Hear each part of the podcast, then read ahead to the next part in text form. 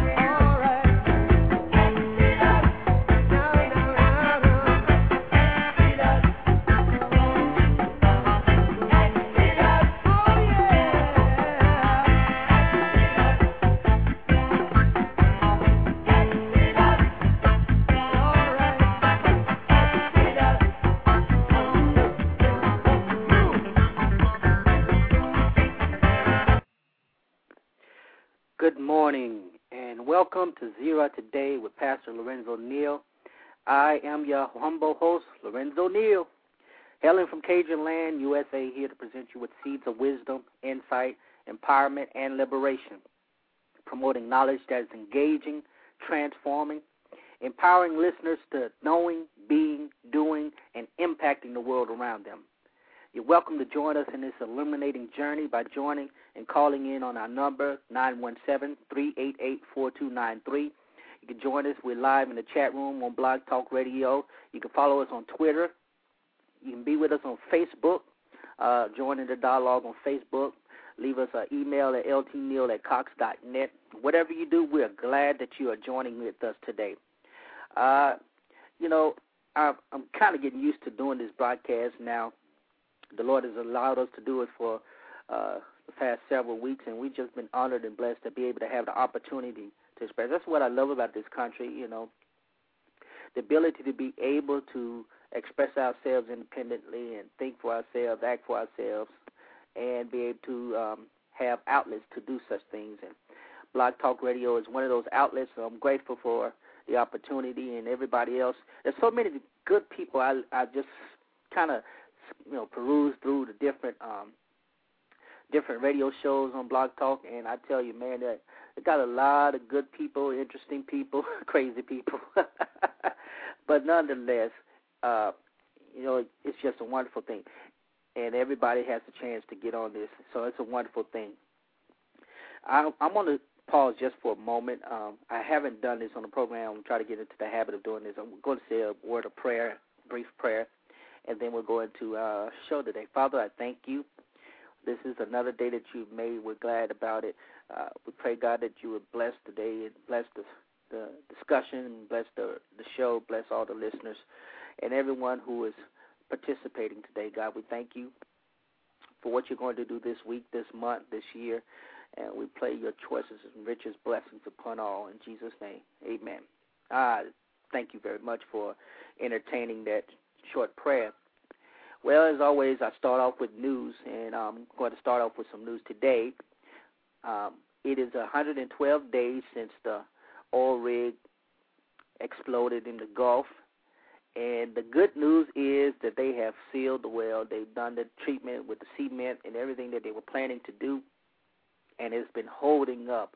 And they're in the process of redigging a relief well to seal it completely. And I'm, I'm telling you, uh, I, I've said it past few weeks. Um, I'm excited. Uh, uh, it's it's been an interesting experience uh, for those who have been working out there cleaning up the oil. I have several of my church members, uh, young men from my congregation, who have been who uh, work on the rigs, and some who have been working cleaning up and since the uh, disaster happened. And from their experience, they tell me that it, it, it's been a wonderful, trying thing, but at the same time, they've seen the hand of God, and they and I said that before. I've seen I see the hand of God in this, and that doesn't you know that doesn't mean that um, it wasn't a human mistake that caused it or anything. We we understand that uh, error, human error, it, was caused was the cause of it, but God's hand still moved in it, and we know we see from experience, we see rather the outcome that even though human error caused it, human ingen, uh, ingenuity and perseverance uh, has stopped it. And there's still a lot of work to be done. Uh, there's still a moratorium and still people, thousands of people out of work. There's still a lot going on. There's still families suffering financially because of this.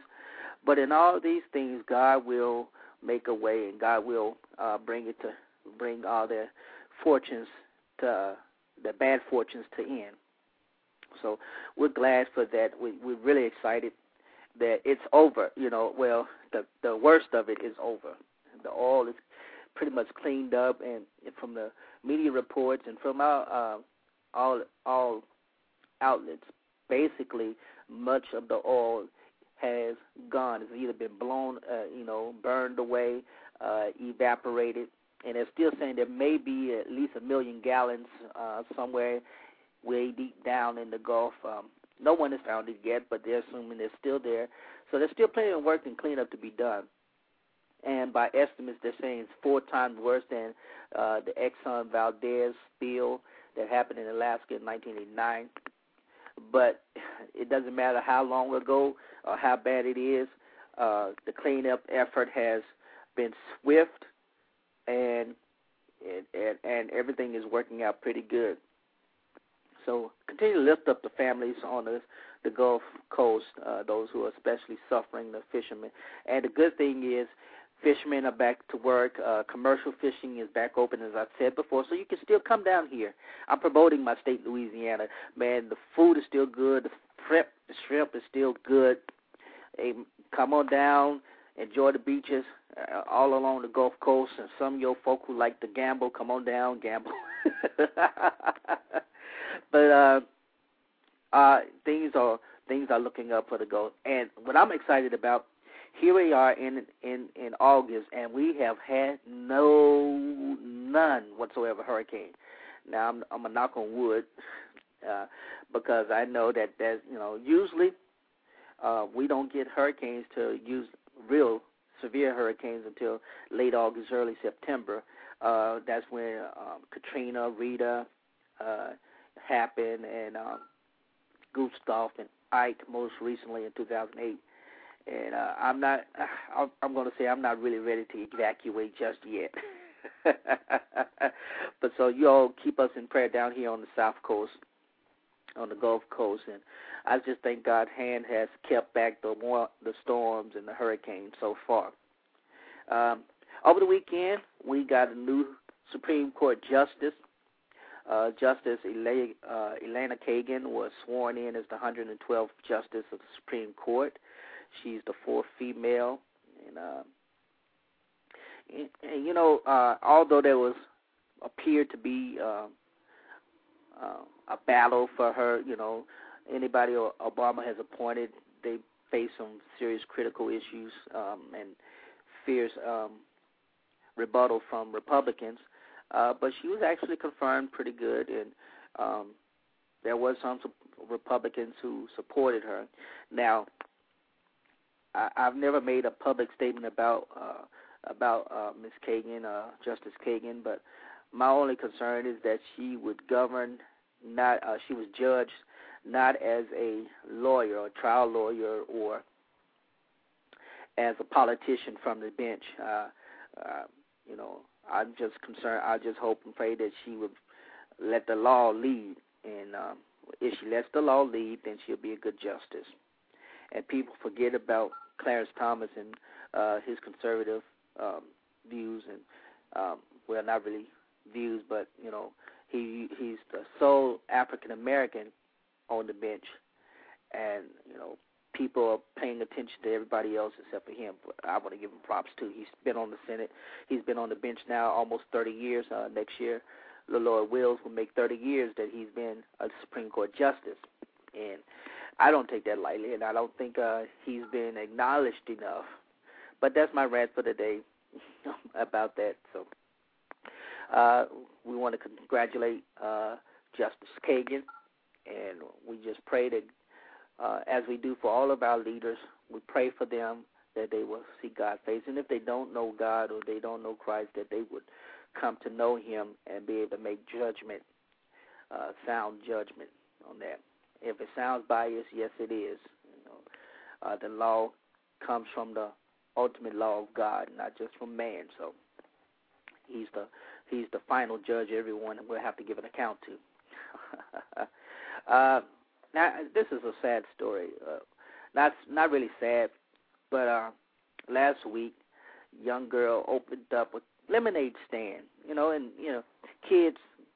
I, I know we all saw it as some you know summer thing to do. You open up a lemonade stand, and sell for a quarter. Well, for us down south, it's huckabucks. You know, cold cups. sell them in cold cups for a quarter and fifty cents.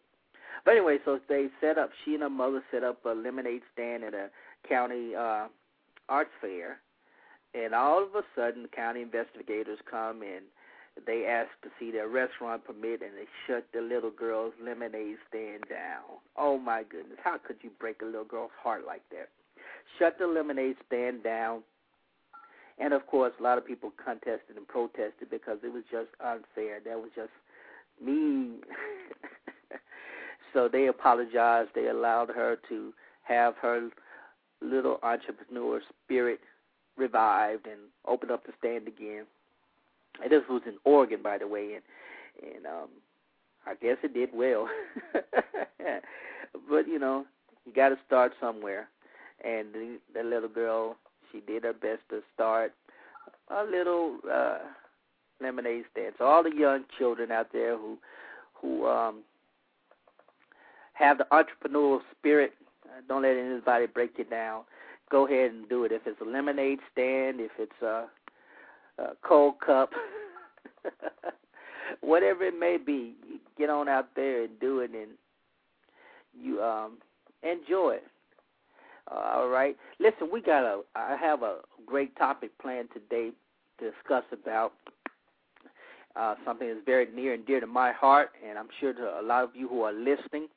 Today we're going to talk about uh, what is better for black children. What kind of education? Public school, private school, charter schools, or homeschooling? What is better for black children. We're going to take a break, and when we come back, we're going to get right into our topic today. Take this little break right here.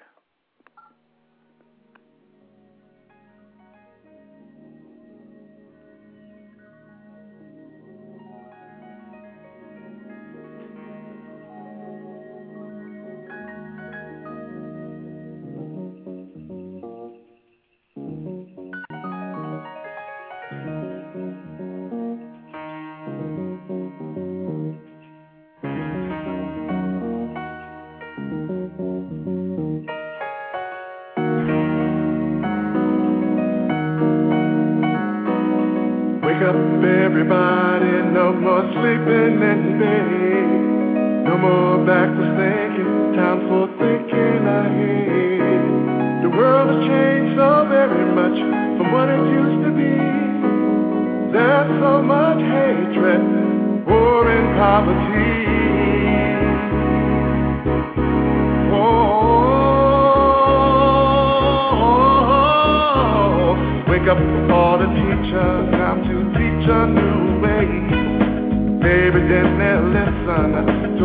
you have to say. They're the ones who's coming up in the world of in their hands. When you teach the children, teach them the very best you can.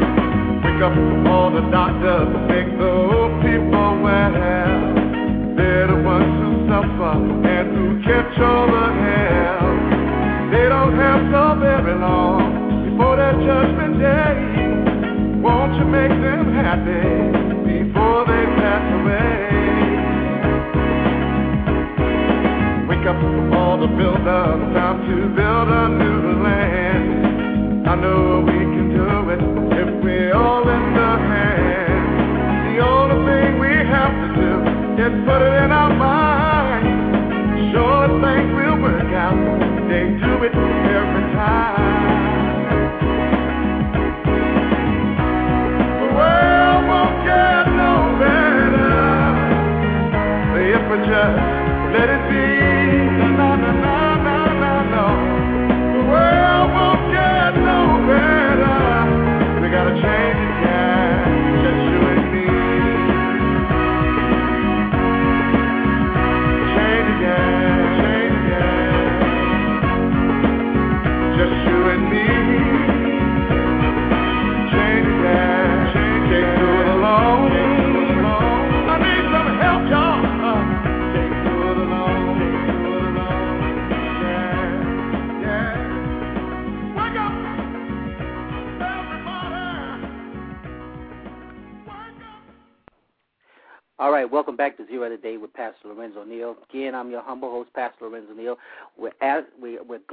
Joining in with us feel free to call in on our line today 917-388-4293 join in the discussion. Today we're talking about uh, public school, private school, charter school, homeschool, which is best for uh, black children.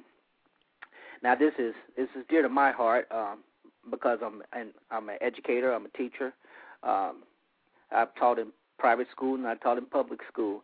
And as children get ready to go back to school, uh, as the new school year starts, you know we have to ask a question: um, Why why is it that so many black children get stomped in uh, public education? Uh, you know they don't get the best they can get. Um, and why don't a lot of black families explore uh, alternative education options for their children? A lot of I don't think a lot of people realize that there are so many other opportunities for their children to go to school other than public school, and um, uh, in some cases it it kind of it hurts, and sometimes it helps. But we're gonna we're just gonna investigate this this this topic this morning, which is what could better serve black children. uh, before we do that, let me give you a little facts about American education here today. According to World Education Rankings, the U.S. ranks 18th in the world as of 2008. Ranks 18th in the world when it comes to education. Matter of fact, uh, statistically, the top right now uh, graduates uh, the American uh, graduates about 75% of its high school students. Uh, that may sound like a lot, uh, but when you look overall statistically, it's really low. Uh, we're paired uh, when we look and we look by race. We see, of course, uh, at the top in American education, at the top, believe it or not, uh, the smallest minority is at the top, and that's the Asians. the Asians are at the top of American education. And from there, you have uh, Caucasians, white Americans. They come in second. And from there, you have Hispanics. Hispanics come in third, and uh, African Americans come in fourth. And the only group that's lower than us is uh, are Native Americans. Now, that's that's nothing to brag about. Uh, and when you look at the last three, the minority groups, uh, of course, they've all experienced uh, discrimination, racial discrimination, in various forms and various ways over a period of time that has contributed to um, their um, educational experiences. But the reality is that um, blacks overall, we are not doing as well. There is a great, great uh, gap between uh, Hispanics, African Americans, African Americans, and white Americans, and of course, African Americans and Asian Americans. And uh, I've been blessed to have had every uh, all of these groups, uh, racial groups, in a classroom of mine at one time or another. And when I look at it, I'm gonna be honest with you. Uh, when I I've taught in the public schools and I've taught in the private schools, and in both cases, I actually have seen African Americans students, the black students, are actually seem to be afraid to achieve educationally. Um, I don't. I can't explain that. I'm just going by what I from what I've seen in my classroom. You know, um, 1957 we desegregated public schools, and when we desegregate, when the states deseg, uh, the government desegregated public schools, and yet uh, they had this forced integration. And and right now in Louisiana, there's still about 40 uh, 40 parishes that are not in compliance with uh, federal desegregation laws, and that's a that's a lot thing to be that's a big thing to say. And uh, there's some school districts that are really not adhering to federal desegregation laws. But in the process of integrating schools, what we saw was what people might call white flight. Uh, you know, they're leaving the the urban areas and going to the suburban areas and when they did that, not only did they take their children out of the public schools, but the revenue from the public schools left also, and you saw a decline in that. Uh, I'm kind of jumping ahead of myself, but uh, but that's that's just reality, and I'm gonna get back to that some uh, come back to that later point. Uh, um, a Harvard professor, Richard Freeman, says the problem isn't that U.S. education is bad. Uh, we have a good education system. The problem is that all the other countries are seeming to move faster, and they passed us up.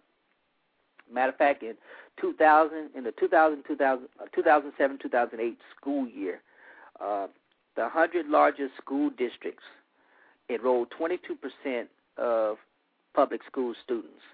They employed about 21% of all public school teachers. And um, they only produced about 20% of high school graduates. Now, the problem with that is that of all of these large school districts, of course, this covers from uh, New York, California, Texas, the average spending on one student ranged from about $21,000 per student and they're still crying for more money. Matter of fact, um, I, I know in Louisiana it's about fifty five hundred dollars per student, give or take. But that's a high, high, high rank number for low performances.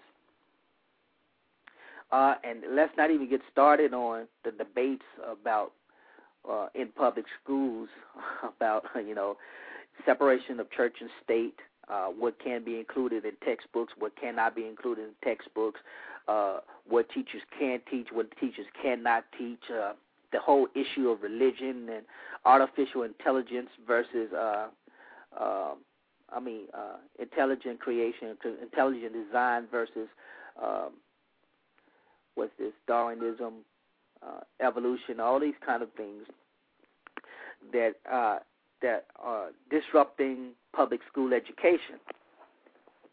And there's a lot to be said into that. And, I, and it sounds like I'm jumping all over the board, and I'm trying to, you know, my brain is getting a little scattered. But the more I think about, and the more I look at the facts when it comes down to public school education, uh, oh, oh, across the board, public school education has not been doing the very best that it could be. And uh, you it doesn't matter whether you're white, black, Hispanic, uh, Native American. Uh, our our children have not received the best education that they could possibly get in the public school system. Who's to blame for that? Of course, we can shift blame all we want to, but the reality is um, very little is being done. Yeah, um, every president since I'd say as far back as Link, uh, Lyndon Johnson has had some kind of educational initiative. And of course, with Lyndon Johnson, his was uh, civil rights based, uh, making sure that um, students were getting what they needed as they integrated schools. And uh, a lot of schools in the South, a lot of schools in the South did not desegregate until the early 70s, even though, you know, uh, Little Rock Central uh, integrated in the 50s uh, a lot of a lot of the schools in the South did not follow suit, and uh, most of them, if they did integrate, they had a very very small white student population, and became largely African American quickly. Again, part of that was contributed uh, contributed by white flight. Uh, but nobody can shift. You know, there's no one who can really point a finger as to why education in America, especially in the public schools, has gone awry. And um, we want to discuss that. We want to find out uh, what really is is it really good for your child to go to a public school, and if there are other options in your area, uh, why not go with those options? Why not? I mean, why just let public school be the only option for your child uh, your uh, your black child. Uh, that's the thing to look at. Uh, let's get some real facts. Uh, now, every, like I said, every president, at least since back as uh, Lyndon Johnson, has had some kind of educational initiative. Uh, think about President Clinton's Education 2000. Now, I was in college when they were promoting this, and it sounded real good, and it was looking real good. It had good money to promote it and back it up, but it was not as effective.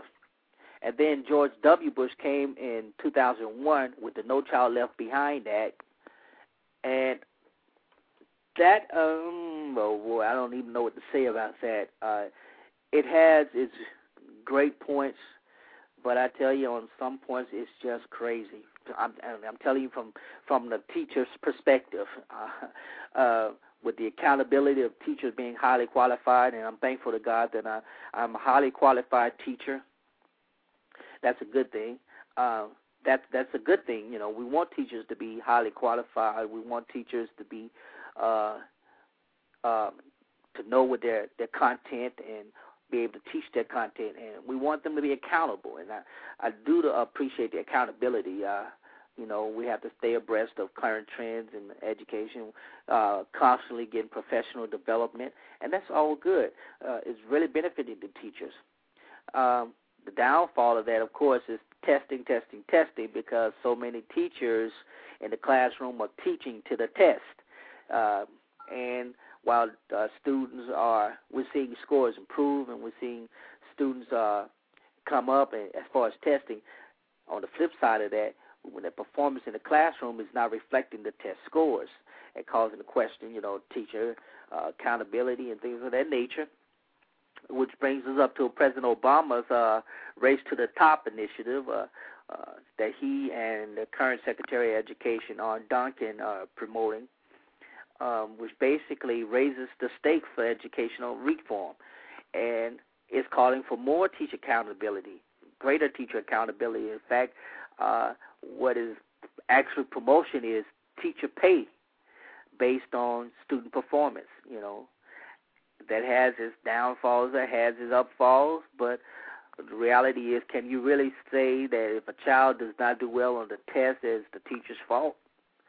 Uh, on the flip side of that, you can say some teachers are not doing their very best to prepare children to uh, for proper assessments in any kind, and that again is reflective on test scores, uh, student performance in the classroom, and things of that nature. And it's not limited. It's not just limited to primary, uh, elementary, and secondary schools. It's um, I'm also including um, colleges and universities because uh, when it comes down to it, our, co- our public colleges, private colleges, are which one is better for black children to attend, and that's a whole different thing we're going to get into uh, later on as we talk further. I'm going to give you a few more facts here, and then we're going to take a break, another break. Uh, the National Center for Education Statistics, and you can go to their website, www.nces.ed.gov.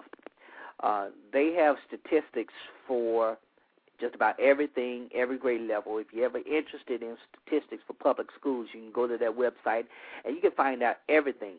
Uh, but I wanted to look at some some uh, some statistics, some facts, some measures, some numbers from you know over a period of time, and in particular, I was re- really interested in the reading scores for uh, the fourth graders and the eighth graders because that's where uh, the key uh, testing areas are. Uh, fourth grade and eighth grade uh, for the No Child Left Behind Act. In Louisiana, they have the LEAP and the I-LEAP for those tests. Uh, and this is what they get from 1992 to 2009.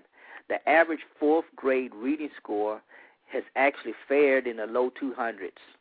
What the 200s means that uh, that's where the grade, the the level, reading level, grade levels, and things of that nature is, and uh, which is between I'd say between 214 and 221 or 216 is their average, and uh, with all of that, about 36% from 1992 to 2009 still score below, uh, score below basic in reading, and that's in fourth grade.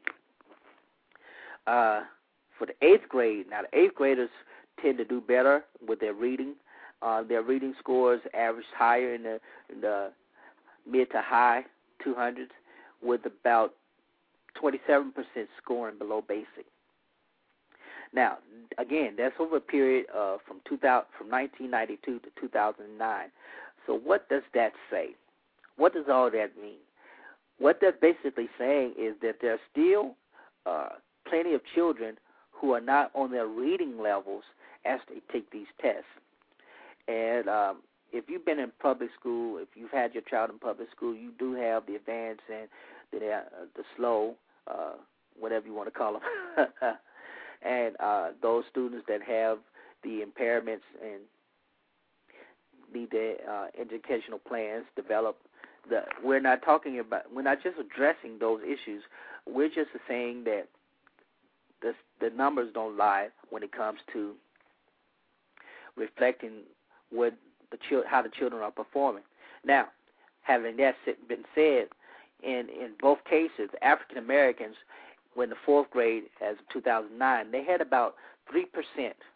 Uh, uh, I mean, excuse me, less than three percent uh, at basic or above, and the rest were uh, approaching basic or not approaching basic. In the eighth grade, it was less than a less than one percent with basic or above, and or and uh, not approaching basic. So that that says a lot for our young black children as to what uh, we need to do and how we need to approach what we need to do when it comes to education. And on top of that, there's this one article here, real quick. Uh, Wisconsin, Wisconsin's African American fourth graders trail uh, as of 2009. They're trailing those of their racial peers in every other state and the District of Columbia. And this is from a national government report uh, that was uh, presented. Uh, and that says a lot for Wisconsin. If they're uh, and that doesn't, you know, Wisconsin, that state is uh, fairly rural state, uh, but you know they still have some great urban ser- urban areas. And when you compare those figures with the larger states of California, Texas, New York, Louisiana, et cetera, et cetera, the numbers get even worse. So, are public schools really doing their best to educate our children? That's the question we're asking. We're going to take a short break and we're going to come back. And when we come back, we're going to talk a little bit more about um, private schools and public schools and what's the difference between them and uh, are there available um, are, is there anything they can can do to help them uh, help our black students uh, do better in school? Be right back after this. Well,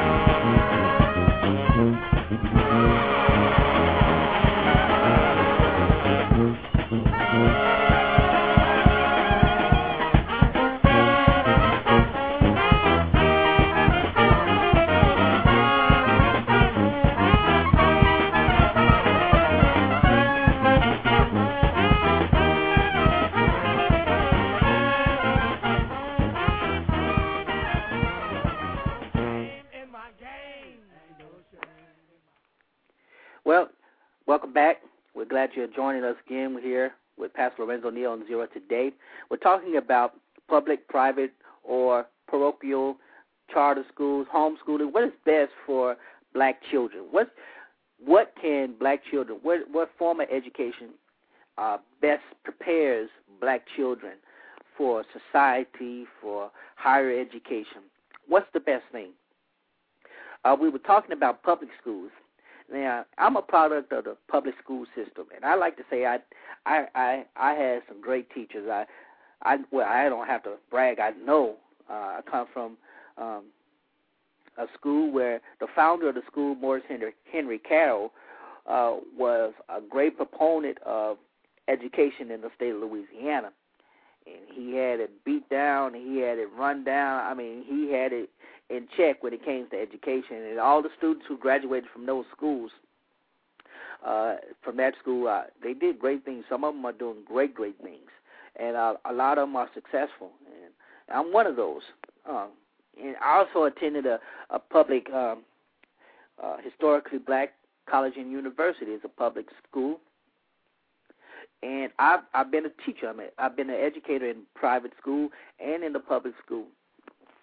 And you know, there's great attack on public school, and some of it is warranted, and some of it isn't.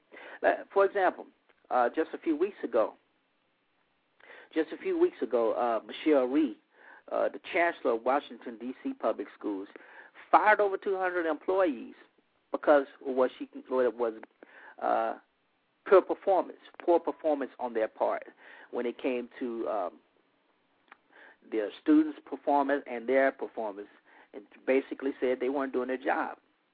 So uh, they were basically there were also about at least uh, several other dozens who were in jeopardy of losing their job the following year if they didn't improve. And um, you know, of course, she caught some fire from that, and the the teacher unions were attacking, and they just they they said they were going to make sure that all those children, all those teachers uh, who were deserving to keep their jobs would keep their job. And I'm gonna be honest with you. Uh, a large part of the problem in uh, education, public education, is are the teacher unions. Uh, they block a lot of things, and I can say that I'm a member of one, two, as a matter of fact. So they block a lot of things that sometimes, uh, you know, when it comes to teacher pay, yes, they're strong and they're right up with it. You know, and I never understood when I was a kid why why teachers would walk out and strike and everything, and I didn't understand that they weren't getting paid a lot. I, couldn't understand that. You know, I go into this to the uh, shopping store and I see my teacher that morning working as a store clerk. You know, and I couldn't understand it. You know, they're having two and three jobs to support themselves.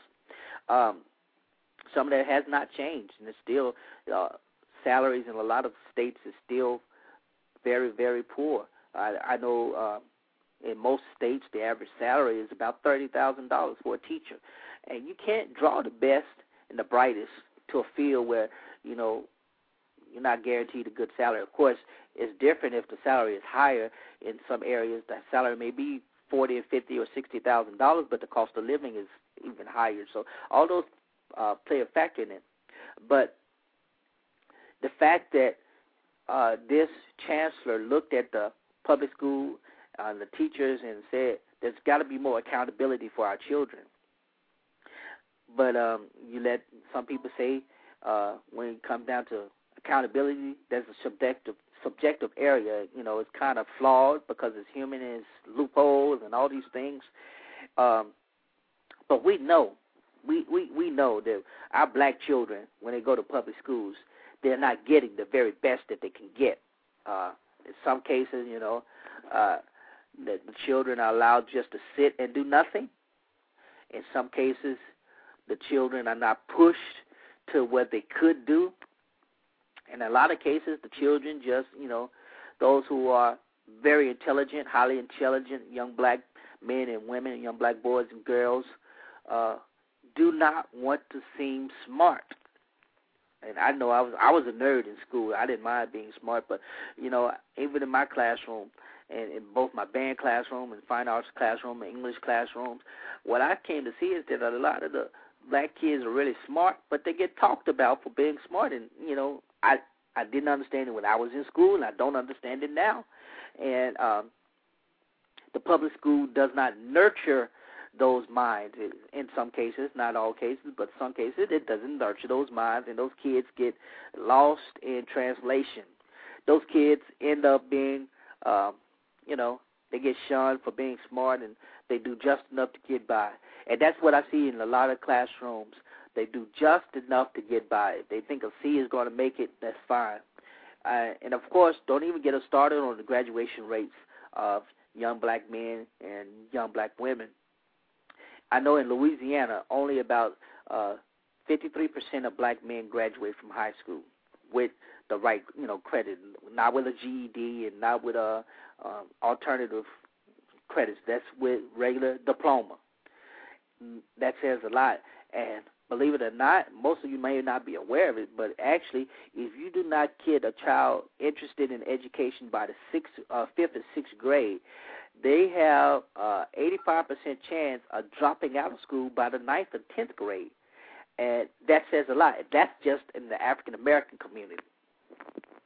So, what do we say about these teachers uh, in the public schools? That, uh, for example, New York City schools, uh, public school system, they have uh, hundreds of teachers who are getting paid to do nothing, sit around and do nothing, but they're paying them. Then uh, you have students in uh, historically black schools, like in Baltimore, uh, where a lot of these students at Frederick Douglass High in Baltimore, uh, I think that's the right name. A lot of these students are they're not even attempting to do what they could do to excel you know, they settle for the street life, and that's what's promoted. That's what they do. But uh, one thing that has been steadfast, uh, aside from public education, has been private education. Private education has always been accessible to black children. uh, as early as the 1870s when um, black churches began to organize, organize schools. And white missionaries came down to the South and they began to organize schools for black children. Uh, these were not public schools, these were private schools that were administered by churches. Some of those schools continue to this day, some do not. Uh, some became public schools, some closed down. Some, as a result of integration, you know, were forced to close down.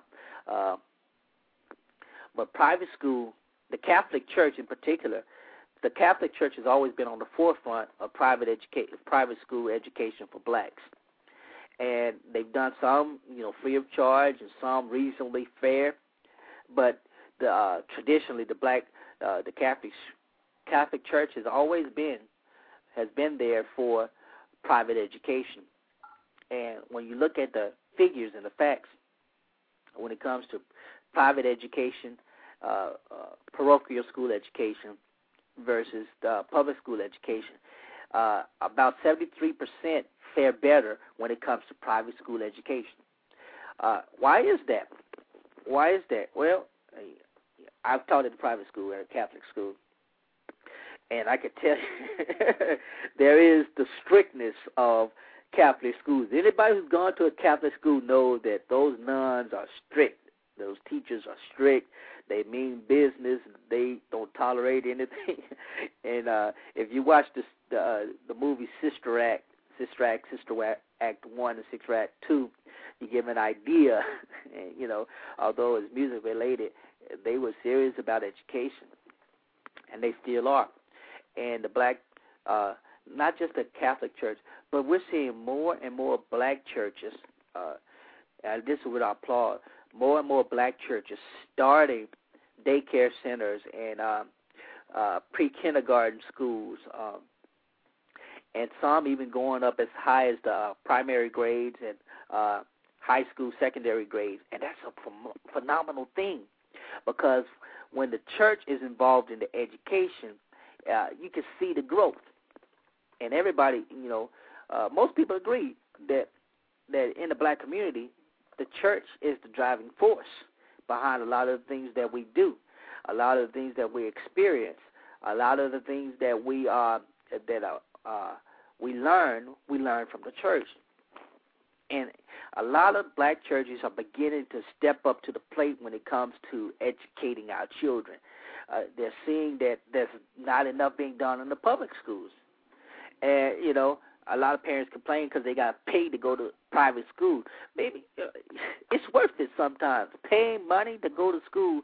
Uh, when you look at the average cost that the taxpayer is paying per child to educate a student in the public schools, and think about it, if you're paying, uh, like I say, the the very the average is about five thousand, but in the larger urban school districts, you're talking about as much as twenty twenty five thousand dollars per student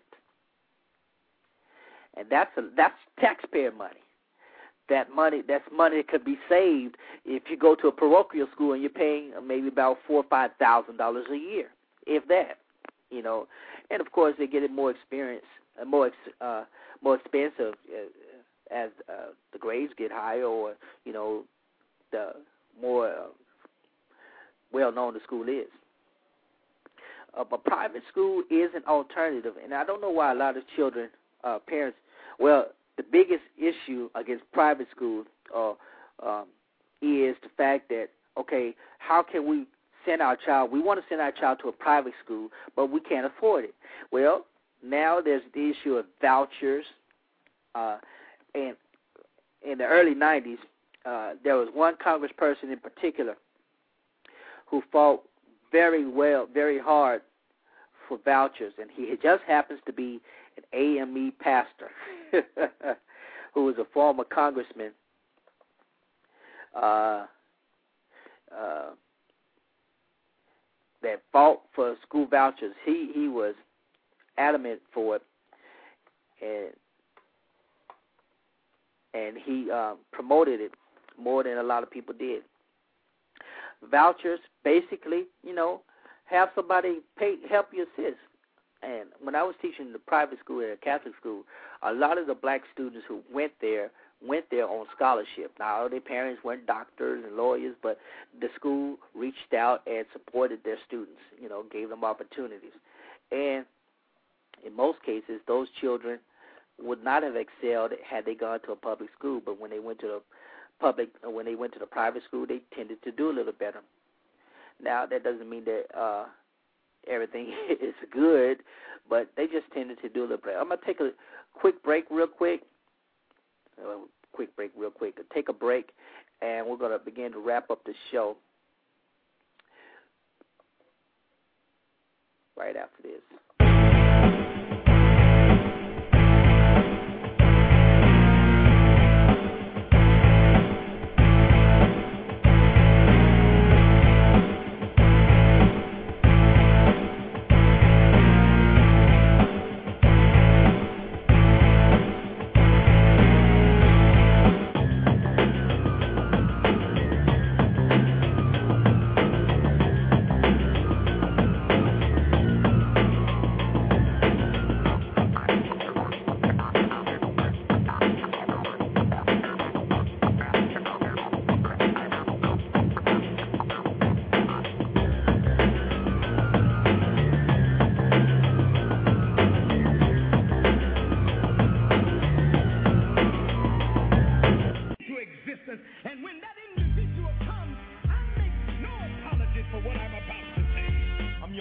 Gifted, and black.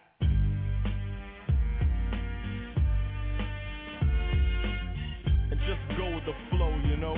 In the place to be with my man Marley Marl. Sending this out to Divine Force. Can't forget my main man Heavy D. To my good brothers EPMD. And to my man Ice T over on the West Coast. Can't forget Kumo D. Busy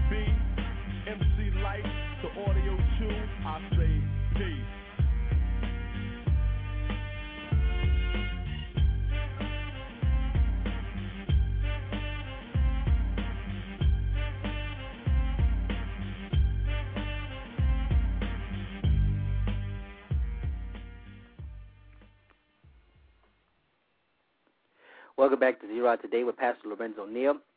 We're wrapping up our last segment here as we've been talking about uh, public, private, charter, homeschools, which best is for what is best for black students. Uh, there's an author I want to call, quote real quick, Samuel Friedman. He has a blog, uh, SamuelFriedman.com, and he talks about a lot of things relating to Black America. But uh, he talks about uh, private schools and homeschooling a little bit. And um, this is what he says when um, when white families pull their children out of big city public schools, everybody pays attention and debates whether the cause is educational failure, racial bias, or some other factor. When African American parents do the same thing, hardly anyone seems to care, as if blacks are just supposed to accept whatever the neighborhood school dishes up, good, mediocre, uh, mediocre, or abysmal. And that's a powerful statement right there, because that is what uh, a lot of black parents just believe. Well, you know, the bus comes here, so I'm gonna send my child to the school. Uh, I want to send them to a private school, but I can't afford it, so they just gonna have to settle for less. You know, um, and then there's the issue of homeschooling. A few black parents realize the power of homeschooling. You don't have to have a teacher's degree to homeschool your child. Uh, there are plenty of materials that are available that you can get that you can. That's a full curriculum of homeschooling uh, material that you can use to teach your child, and you can make sure that your child is getting what it is. And then on top of that, it's uh, accredited and it is worth all of it. You know, the kids just because they don't go to a, a physical school does not mean that they are left out because they can also, in many states, uh, those children who are homeschooled can also participate in local athletic, uh, you know, on the public school athletics program. So, you know, your kids don't have to feel left out. And I think my whole my whole intent of this program was to get us to thinking differently, to think outside the box. You know, that we don't have to just settle for what's being put out there. And we know, we know public education in America is not what it used to be. It's not what it should be. But we can change that. We don't have to settle for what is going on. There's private schools. They're charter schools, public charter schools, and more and more states are, are, are opening up public charter schools. Public charter schools simply they're pub, they're supported by the church, uh, by the public, and you know they can be uh, devi- the, developed by a nonprofit group, a community group, and and you can say, okay, we want access. We want access to the public funds to be able to properly educate our children. And states are going there. Uh, a part of uh, Race to the Top is program is uh, promoting that. And and and there's a homeschool. I think if more people, more blacks just stopped, stop, stop, stop, stop, and look beyond what they could see, they realize, man, they've been cheating themselves and cheating their children. Because a lot of times when the children go to school, uh, yeah, they it doesn't matter. You can kill children will pick up on stuff no matter what. You know, you can send them to a private school and they'll pick up on bad habits. You can send them to a public school and they pick up on bad habits. Uh, you can homeschool them. they're more, they're probably less likely to pick up bad habits. But again, you know, that that they will get that some way somehow. You know, television, radio, music, but we have to begin to explore our options. But think about it. Think about it. Uh, as as he said, if a white if a number of white a significant number of white parents pulled their children out of the public school, which is what happened in the 50s and the 60s and the 70s, and they began to start these private schools, you know, what send them to uh, Catholic schools. What we had was reverse segregation because now in public schools, those public schools are predominantly minority. You have a large population of major, uh, blacks and Hispanics the minor, minority are now the majority. That's reverse segregation, and the the whites are small, you know, small population. And you just look at you know sports teams on most of these public schools, and you know the kids, you know, dominating the basketball team. I've seen schools where the entire basketball team was black with maybe one, you know, one speck of white, and if they have other sports, the football team, they may have a few sprinkles of white also on the football team. But then when you look at the baseball team, the baseball team is predominantly white. When you look at if they have a tennis team, a golf team, or something of that nature, uh, predominantly white. But the student population is predominantly black. And that says a lot. But, you know, hey. But the thing is that we must begin to say that uh, we will not just settle for whatever is given to us. You know, we don't want our children. We want change. Everybody want change. Everybody want change. But the reality is, change does not come by inactivity. Change comes when you begin to say that we want change and we're going to act on change. I think about um, Marva Collins, who started a private school in Chicago, and everybody said that that private school would fail. But when you look at it today, the school is doing better than the public schools in the Chicago system. The students are performing better. The grade levels, they're reading on grade levels. They're performing. They have those high academic standards, and they are achieving it. They're coming. The students are rising up to the occasion. And when you homeschool your child, you know you set the standard for your child. You say what your child can and cannot do. You say who your child can and cannot be. You say what is available for your child. Do that. When you do that, you begin to say, okay, we're not settling for what the government or the public sector is offering us. We're saying we can do better, and we will do better. And when we begin to do that as black uh, black community, we will, uh, I mean, we'll see achievement beyond achievement.